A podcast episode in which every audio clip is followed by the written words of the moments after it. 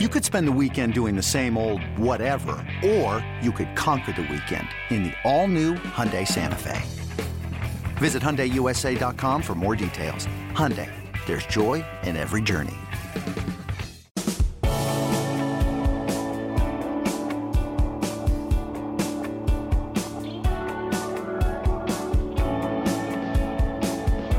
And just like that, we're back. What is this? Well, first off, this is a Monday morning late kick extra. I'm Josh Pate. So that's one thing that's weird about this. The second is there's no late kick live replay, which you're normally used to seeing in your feed on a Monday morning. Obviously, we've had some programming changes this week. The round ball, the old basketball, it's thrown us for a loop. That's okay. Normalcy will eventually return. So I'm going to remind you what we're doing in just a second. Thank you so much for being here. This will be a late kick extra format, so the normal wall-to-wall Q&A Got some fun things for you this morning. About 90% college football, about 10% other. So, as for that format, here's what we're doing. We are doing late kick live on Tuesday night this week. So, it's going to be Tuesday night and Thursday night. Obviously, a lot of basketball on Sunday night. And sometimes you have to come to this realization that, wait a second, we're not on traditional over the air television. We run digital media college football shows here, which means we can do them whenever we want to. Obviously, you want to stick to a format but using the digital media platforms allow you to have some flexibility. So we're doing Late Kick Live on Tuesday night. Well, that got me to thinking, hmm, that means you're not going to have anything in your podcast feed on Monday morning. And also, we did not get to do a Late Kick Extra last Thursday for reasons that will be detailed before this podcast ends. So why don't we just go ahead and throw one out there on Monday? Let's just throw everyone for a loop. If we're going to have a weird week, let's have a really weird week. Now, why didn't we have one on Thursday? How many of you remember? Raise your hand. I see hands all over the place. Yeah, so I was down in Alabama storm chasing. I'm not going to lead the podcast with that.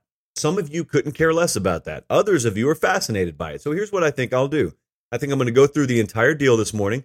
We're going to get a lot of college football out of the way. And then at the end of this podcast, if you want to know about the EF1 tornado we captured in beautiful Billingsley, Alabama, and everything that happened the rest of the day, all the more incentive for you to stick around until the end. And one more time, because I had a bunch of you ask about the next Late Kick Show Owners Association meeting, we're looking extra forward to doing that. Our benchmark right now, remember, we set a new one for every Late Kick Show Owners Association meeting we're going to do. So right now, we're trying to get to 2,000 followers on Instagram at Late Kick Josh on Instagram. So find me there, follow me there, steal five of your friends' phones, have them follow me, whatever you have to do. I don't judge. In fact, I would think more of you if you did that. So let's dive in this morning. We've got a lot of really, really good stuff that I was supposed to get to last Thursday, but I couldn't, again, for reasons that I will detail a little bit later. Mark is first up on this Monday morning. Mark said, You have all the mood trackers, and they're really fun to talk about, but to what degree do you think the mood of a fan base actually impacts on field wins and losses, if at all? I think the Florida fans' criticism impacted Marco Wilson in a negative way this year. What do you think? Let's break this down. I want to work in reverse order here, if that's okay with you, Mark. Listening? I'm listening. You are not opposing that? Okay, let's do it. The Marco Wilson situation. Now, Mark went in much greater detail. I had to paraphrase his question for the sake of time. He could very well be right. I've watched this happen before. You never know what a kid's made of mentally. And this doesn't just apply to college athletes, this happens to pro athletes too. One of the best things about sports is fans. However, one of the worst things about sports is everybody gets a voice. With social media, everybody gets a voice. Most of you are fine, but there's some losers out there. And if to be clear, if you're ever trash talking a kid on Twitter, you're a loser.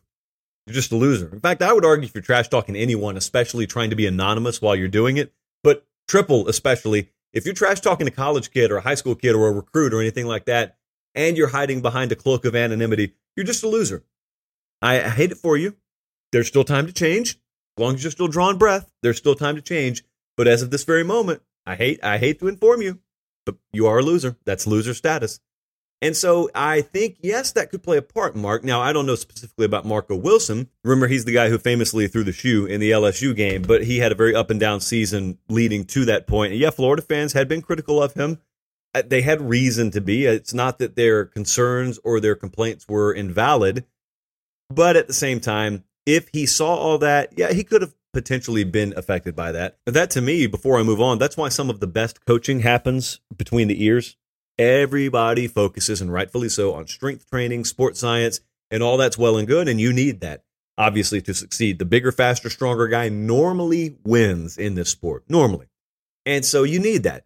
But at the same time, what if you have all that from the neck down, but from the neck up, you're just barbed wire on the inside? I'm not talking about Marco Wilson. I'm making a general statement now. What if you have no idea how to process things? What if you have no idea how to process criticism? You try and listen to every single voice out there.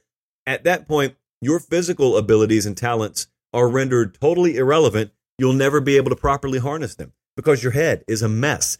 The sooner in life that you can get someone to teach you the age old adage that what other people think about you is none of your business, the better off you'll be. In sports, in life, on your bowling team, at your job, in the accounting office, wherever it is, when you make what other people think about you none of your business, then and only then do you start to set yourself up to maximize on your God given abilities and potentials and talents. Unfortunately, it doesn't happen a lot. I've talked about this philosophy many, many times about teams, but it also applies to individuals. The inverse actually happens. A lot of folks are taught or led to believe that you need to use doubt, haters, and or disrespect in order to fuel you, in order to motivate you. Can't ever fuel yourself or motivate yourself if no one's out there trash talking you. Well, the reality is, yeah, you can. You sure can. But a lot of people don't think that way. So the problem is you have radar ears and you're intentionally listening to what everyone says. Well, that does nothing but mess you up. And oh, by the way, it carries with it another inherent pitfall. That strategy also has the other pitfall that if you're ever good enough to get to the top, no one doubts you anymore. No one disrespects you anymore. Everyone believes in you. Everyone buys into you. Everyone bets on you. And so all that fuel you used to have runs out. And so the blueprint you used to get to be successful is no longer applicable because the fuel that you used to rely on is totally absent. So there's that. That's another pitfall. But in the short term, even before you ever get to the top of anything, if you're using disrespect and doubt and people hating on you, if you're fine, if you're in a good headspace that day, it may not get you, but we're not always in a good headspace. And when you're vulnerable mentally, when you're a little fragile emotionally, in other words, when you're in the worst possible moments and then you get that stuff and then you're exposed to it, what kind of irreparable harm could it do to you? I mean, how much could it throw you off course? And you know exactly what I'm talking about. If you haven't experienced this yourself, you've seen people experience this, it's not stuff they recover from in a 12 hour period, is it? Or a 12 week period, and sometimes, or a 12 month period. So, Mark, I think you're making a good point here. I think there's probably a lot of validity. I don't, again, I don't know about Marco Wilson specifically, but in general, I think that may be the case. But as to the more overarching portion of this question, Mark, you asked, to what degree do the, does the mood of a fan base impact actual on field wins and losses? Again, I don't think there's a way to quantify that, but that doesn't mean it's not impacting. I just can't tell you when it's responsible for a win or when it's responsible for a loss. I think that the mood of a fan base, the reason I talk about it a lot is number one, it's just entertaining. Uh, number two, it provides an extra layer of connectivity between you guys and the show that we put on every week because I want it to be your show. And therefore, if we're talking about your mood, it's kind of like you looking in a mirror in a lot of ways. We did the Penn State mood tracker the other day. I got a lot of feedback from Penn State fans saying, man, you nailed this. And then I got some feedback from some others saying, uh, it's kind of on the mark, but here are some other things you need to know. And then I got a few of you who said, I don't feel that way at all. I want James Franklin out of here yesterday. I would call that a fringe minority, but yet I got feedback. Feedback is good. I always appreciate the feedback. They're always paying attention in the athletic departments, football programs, and the football buildings. They're always paying attention. Now, why would that be? Why would that be, maybe even more so than how the Denver Broncos care about the mood of their fan base?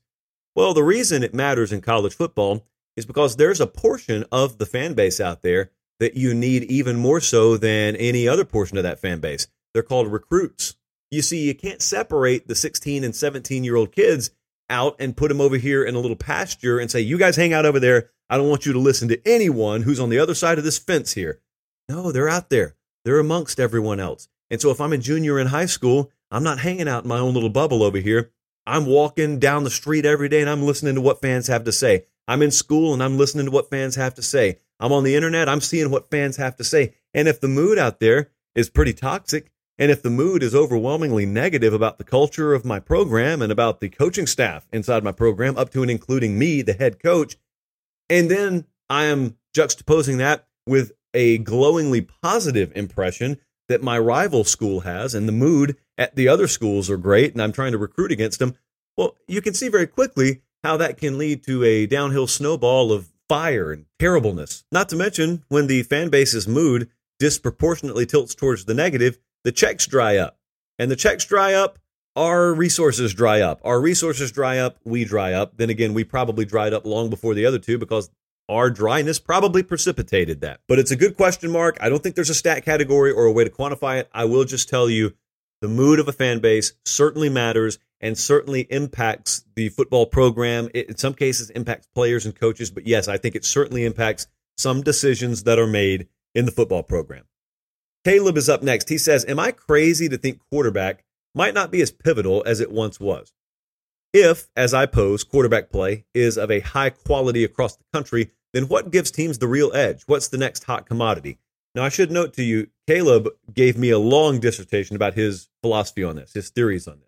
And what he was basically saying is he thinks there's more high level quarterback play spread across the country now than there ever has been at any one point. He made the point that it used to be you had to be someone like Peyton Manning to throw for the kinds of yards that a lot of quarterbacks are these days.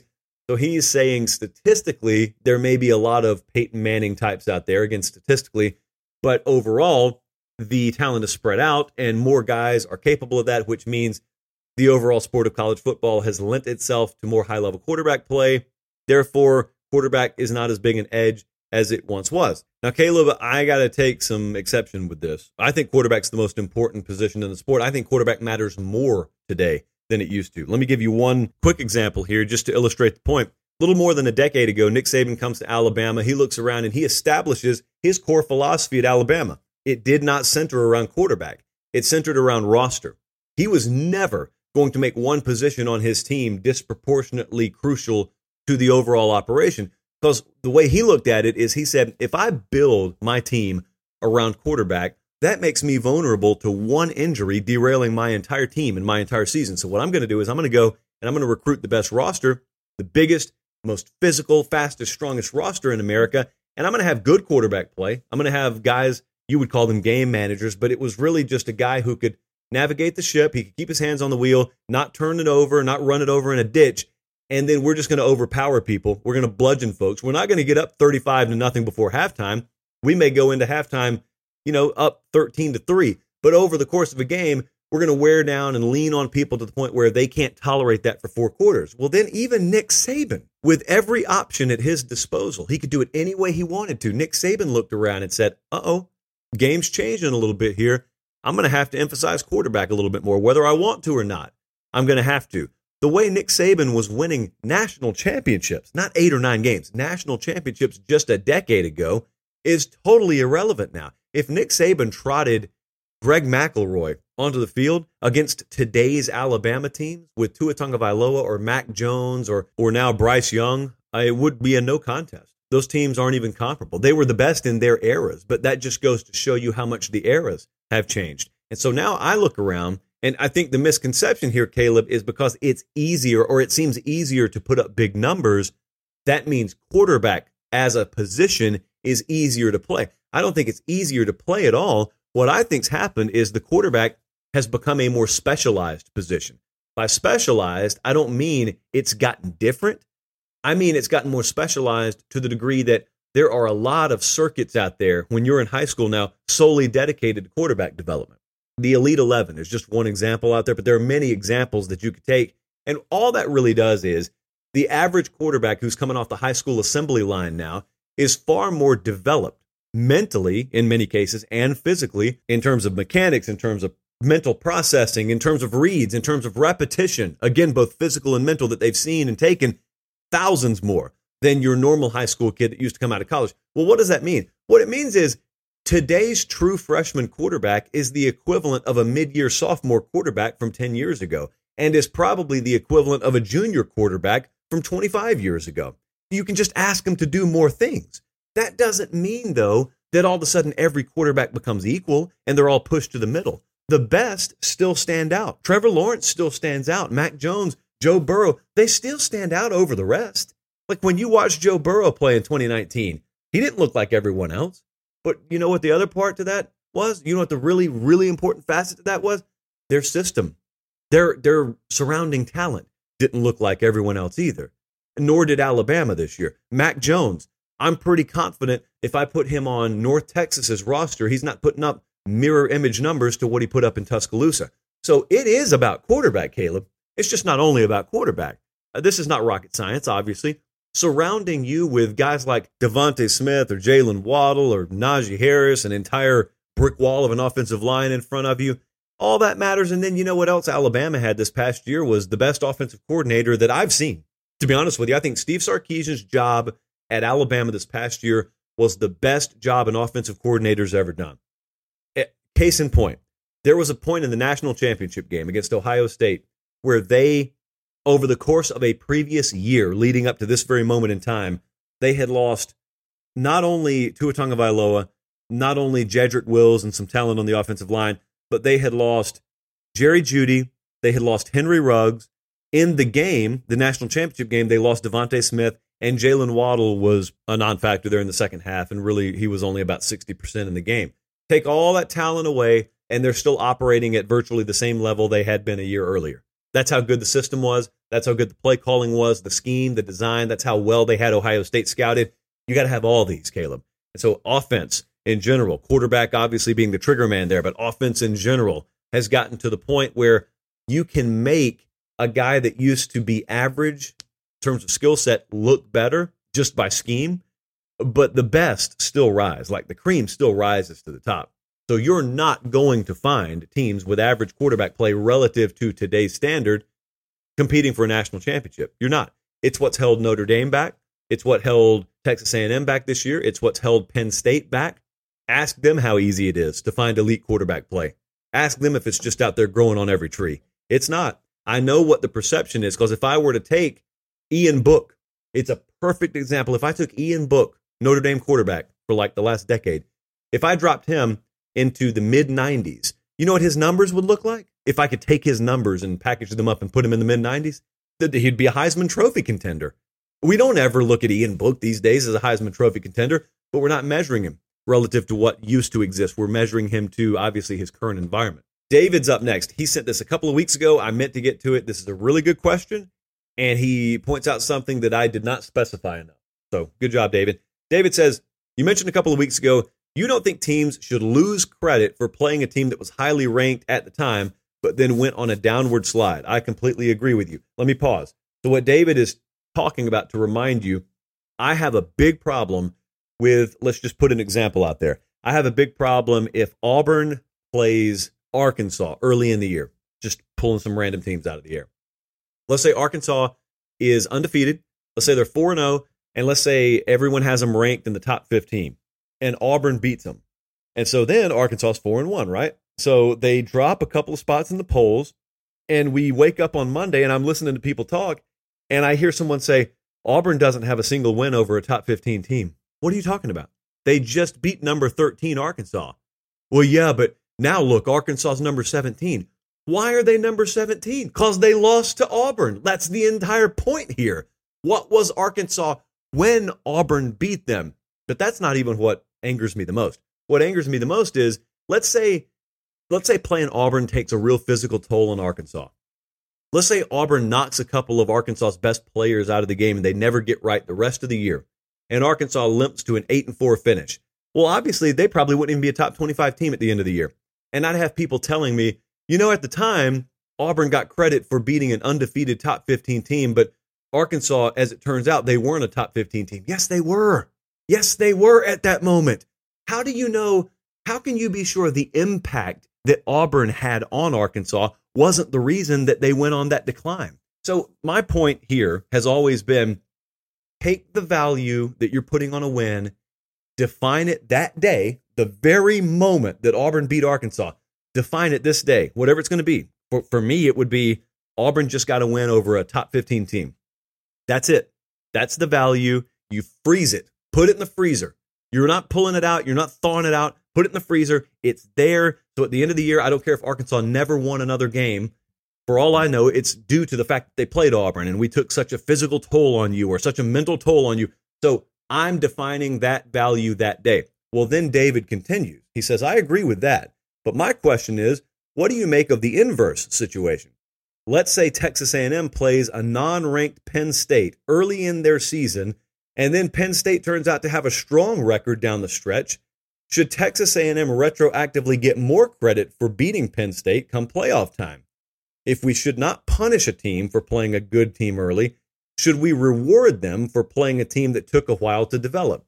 David, this completes my point, and I'm really glad you brought this up. So, to complete my philosophy here, I don't believe that wins should ever devalue as the season goes on.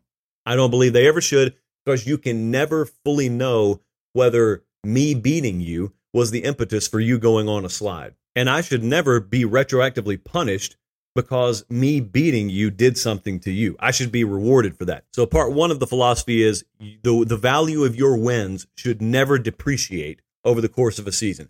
They are what they are. Define them the moment you play the game, and that's it. However, as David said, I forgot to give you the second half of this philosophy. I do believe in some instances it is okay to add value to wins, or maybe even close losses, but add value to wins later in the season. So let's take that entire scenario, let's reverse it a little bit.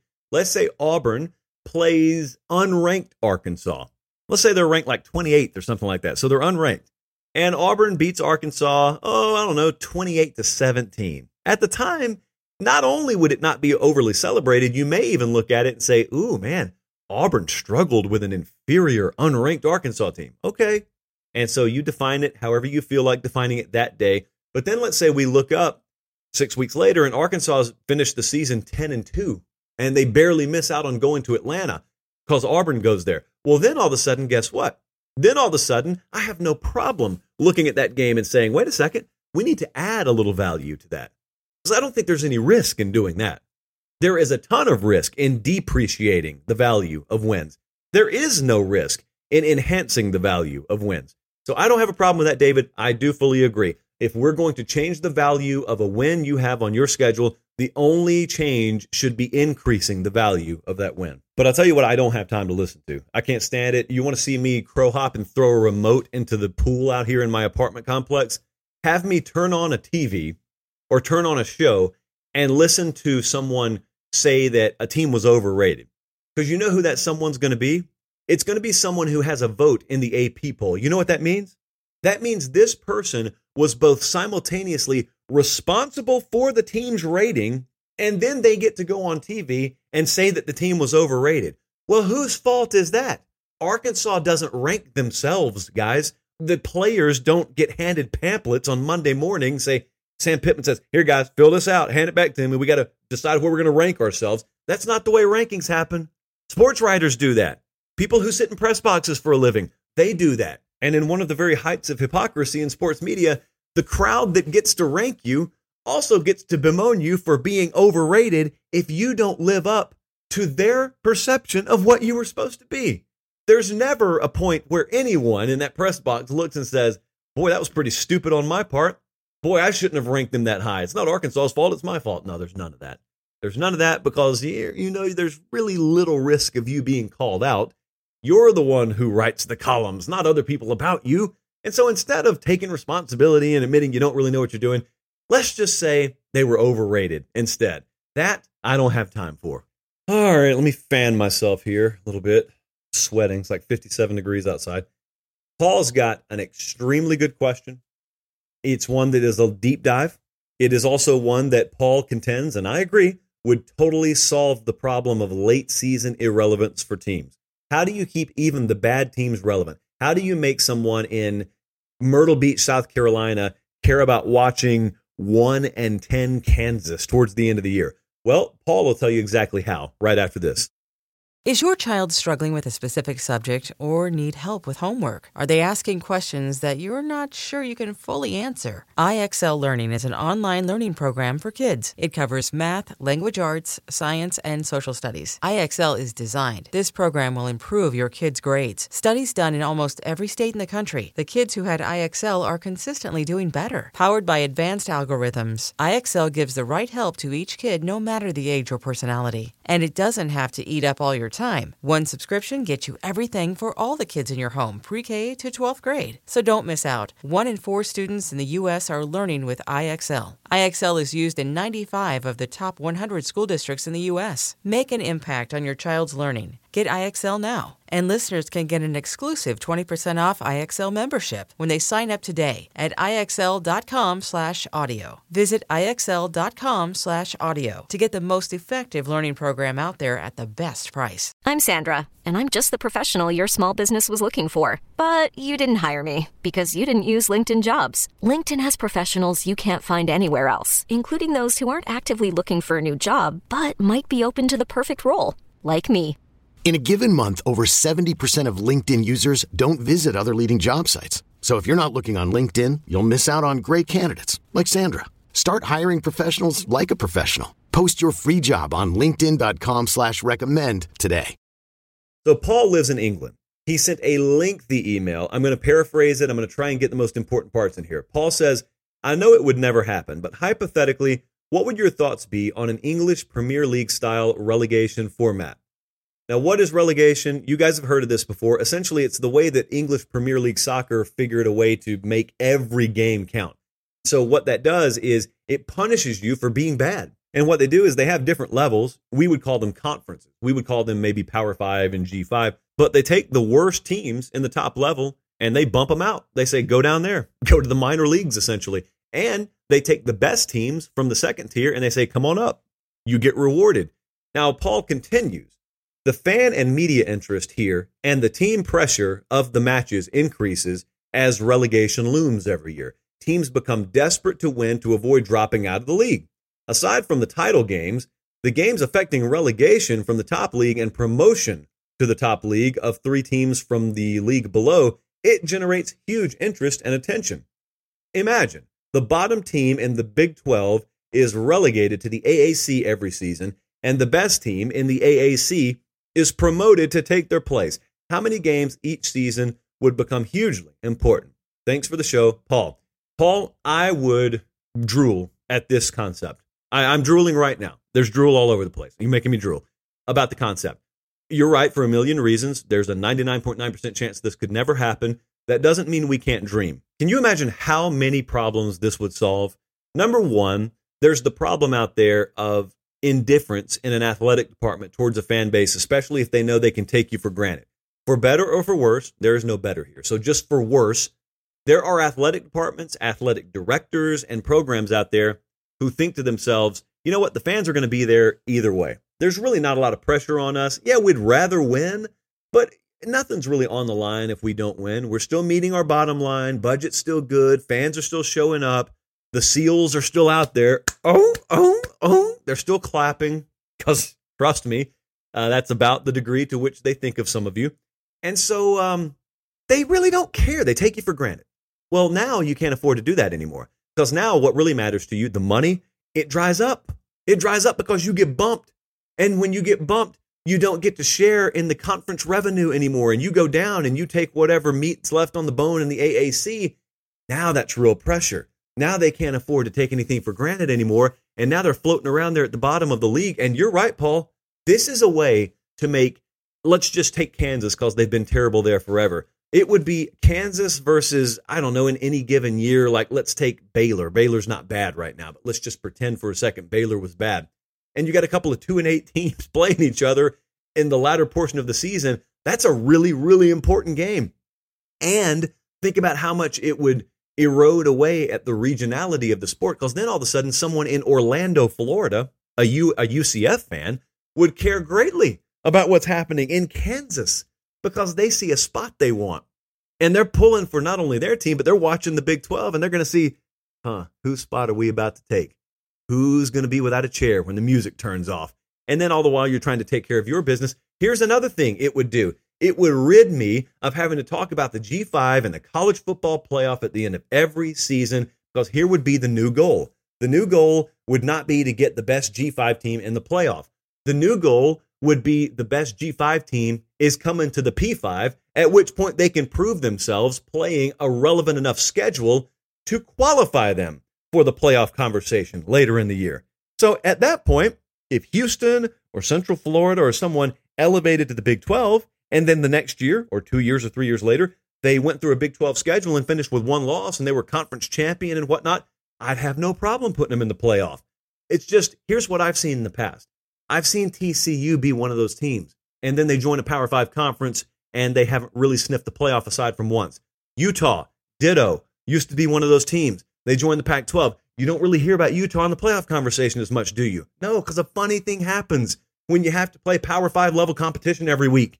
Even if the record is not good, there's a difference in playing a bunch of Colorados and Oregon States. And these may not be teams that jump off the page to you, but the level of athlete is just a little bit better on average week over week than it is in the AAC. And so over the course of a season, there are a few more collisions. You see a few better coaching staffs because those teams can afford to pay more. And in the aggregate, you may end up losing a game or two that you would have edged by and gotten a win in if you were in lower level competition.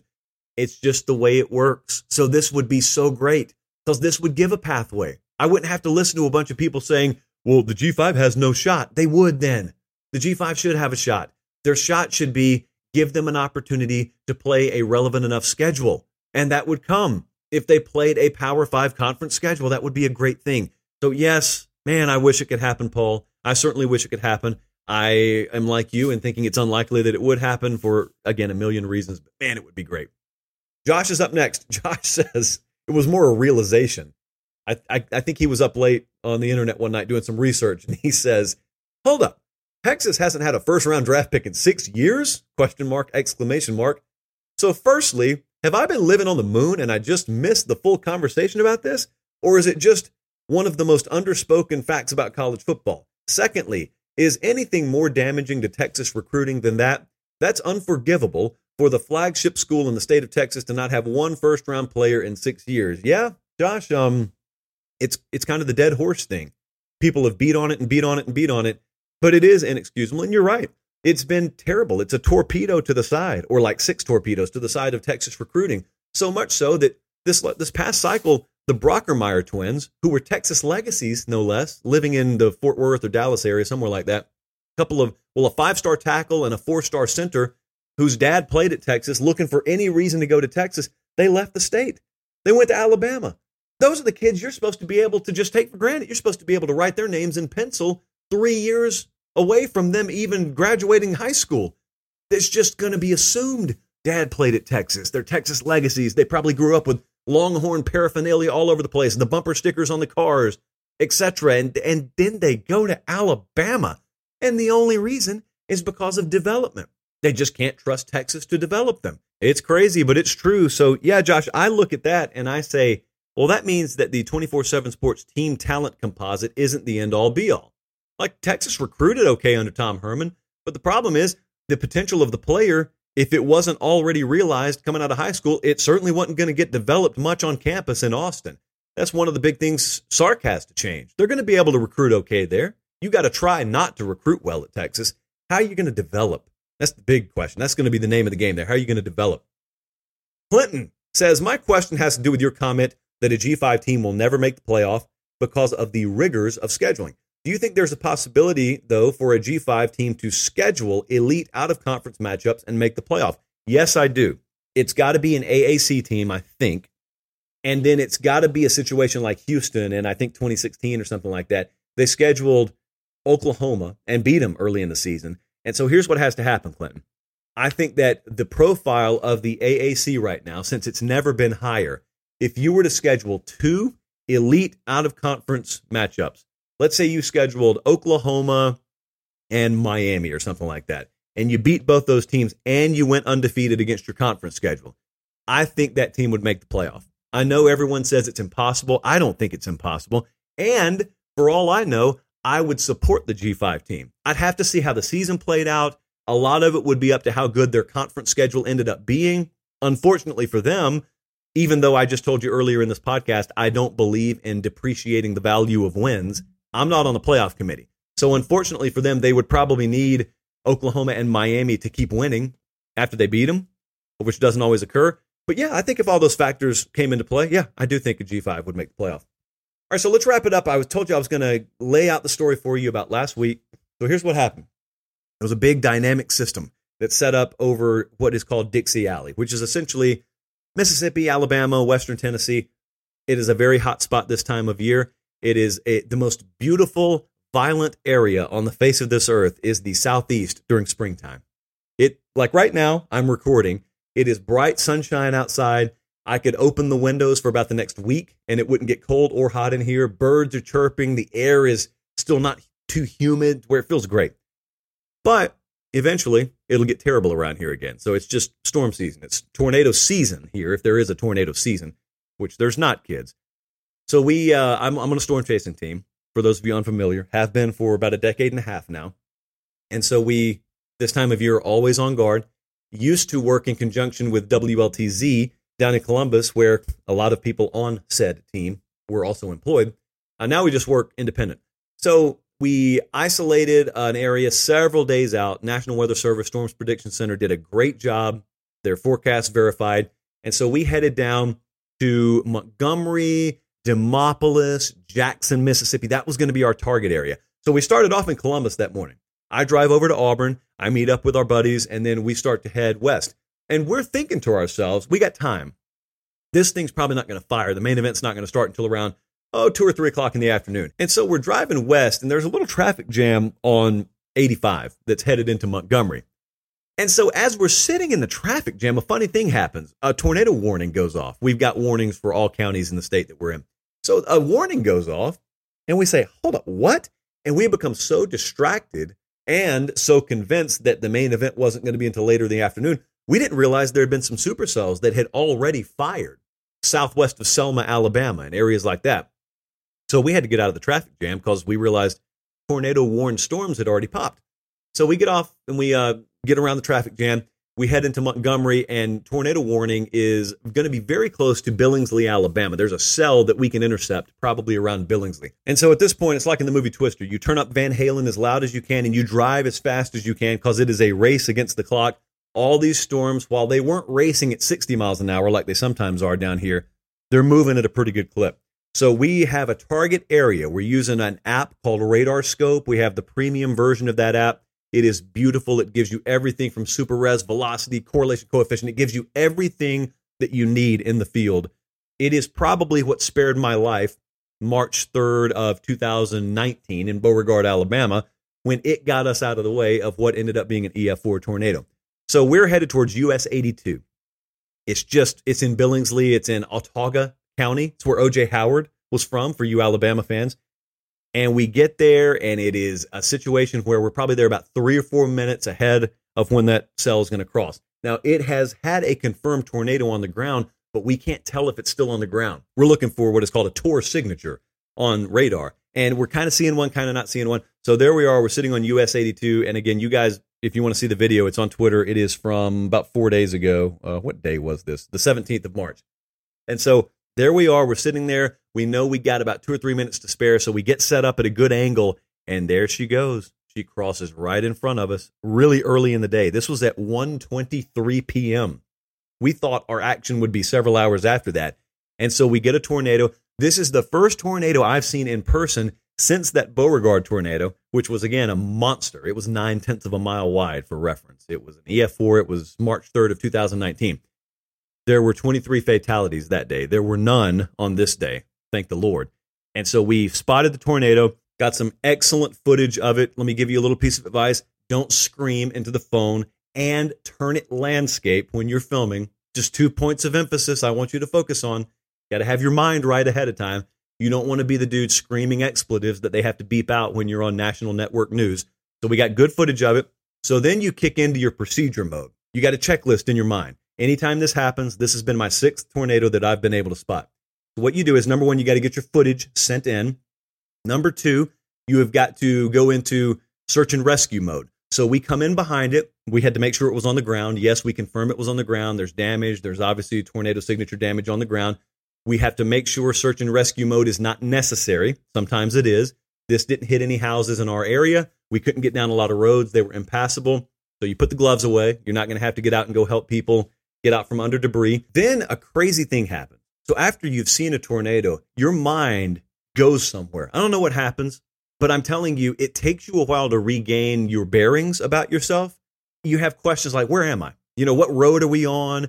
Normally stuff you would be completely dialed in on. You just your your head is swimming. It's kind of like if you just got off a roller coaster and then you're walking around. It just takes a second. You may have to go sit down on a bench for a second. It's not necessarily that you're dizzy. You're just kind of, whoa, man, that was a lot. And so you go park at a gas station, stand up, stretch your legs, do whatever. But a lot of times you're still chasing that cell.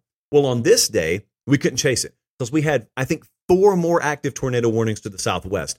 Now, this ended up being the only tornado we actually got, we actually documented that day. But there were two other instances where we get over into Selma, Alabama, which for some reason is where I always tend to end up. I end up in Selma, Alabama, every chase we have in the state of Alabama. The Edmund Pettus Bridge is one of the most famous landmarks of the American civil rights era. I can tell you it's not famous for tornado chasing, but I cannot tell you how many times I've been across that thing chasing a tornado. I got a footage on my phone right now of us having to pull a sharp U turn because we were way too close to a cell that had ended up dropping just a few miles later, another EF1 tornado. But let me tell you what's funny. So, as we're doing all this, congruent to us completing our chase for the day, anytime you put footage out, a lot of network news organizations are going to want it.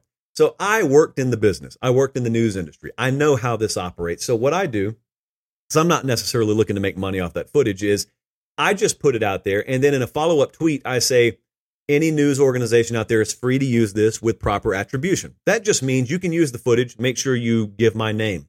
That's it. That's all I wanted. Well, a lot of people aren't even looking at the second tweet. So we end up getting inundated.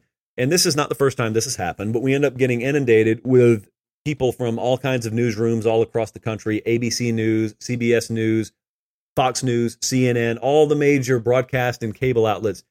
But that's not what stood out. What stood out is the Weather Channel tried to get your boy to come on and do a live hit, and I had to turn him down. 10 year old Josh would have slapped modern day Josh in the face if he ever knew that modern day Josh was going to have to turn down a live hit on the Weather Channel. Uh, but I had to because we were very busy. But that's not what stood out the most either. What stood out the most is I look down at my phone, and there is a producer from Al Jazeera Television asking for my footage. Now, I want you to just pause. I grew up in rural West Central Georgia. Okay? My only perception of what Al Jazeera is is probably not too unlike your perception of what Al Jazeera is. Now, in reality, it's a major news gathering organization in the Middle East. But that's probably not what your perception of it has been growing up. So to look down at my phone, again, growing up in Fortson, Georgia, and to see the fine folks over at Al Jazeera say, Yo, JP, can we use your footage? It was just a lot to process sitting in the Whataburger parking lot in Clanton, Alabama. It was a lot to process. But that was our story that day. It was a fun day. Uh, fortunately, no fatalities, and we had a ton of tornadoes out there. So we ended up driving, who knows, like six or 700 miles. Never got to Mississippi. We thought for all the world would be in Mississippi, but we did not get over there. We stayed in Alabama the whole day. So that was a really, really fun time. A lot of you were hitting me up and asking me how it was going. So, and, and a lot of you just wanted to make sure I was still alive. So I appreciate it. So I know some of you are fascinated by that. If you're not, you tuned out 10 minutes ago, and that's fine too. For producer Jordan, I'm Josh Pate. Thanks so much for listening. Remember, we got Late Kick Live coming up Tuesday night, so you'll have a feed of that in your podcast feed Wednesday morning. We'll have a normal edition of Late Kick Extra Thursday morning. We need 2,000 followers on Instagram in order to put in motion the next Late Kick Show Owners Association meeting at Late Kick Josh. At Late Kick Josh. Again, that's all I got for you this morning. Thanks for listening. Have a great day, and God bless.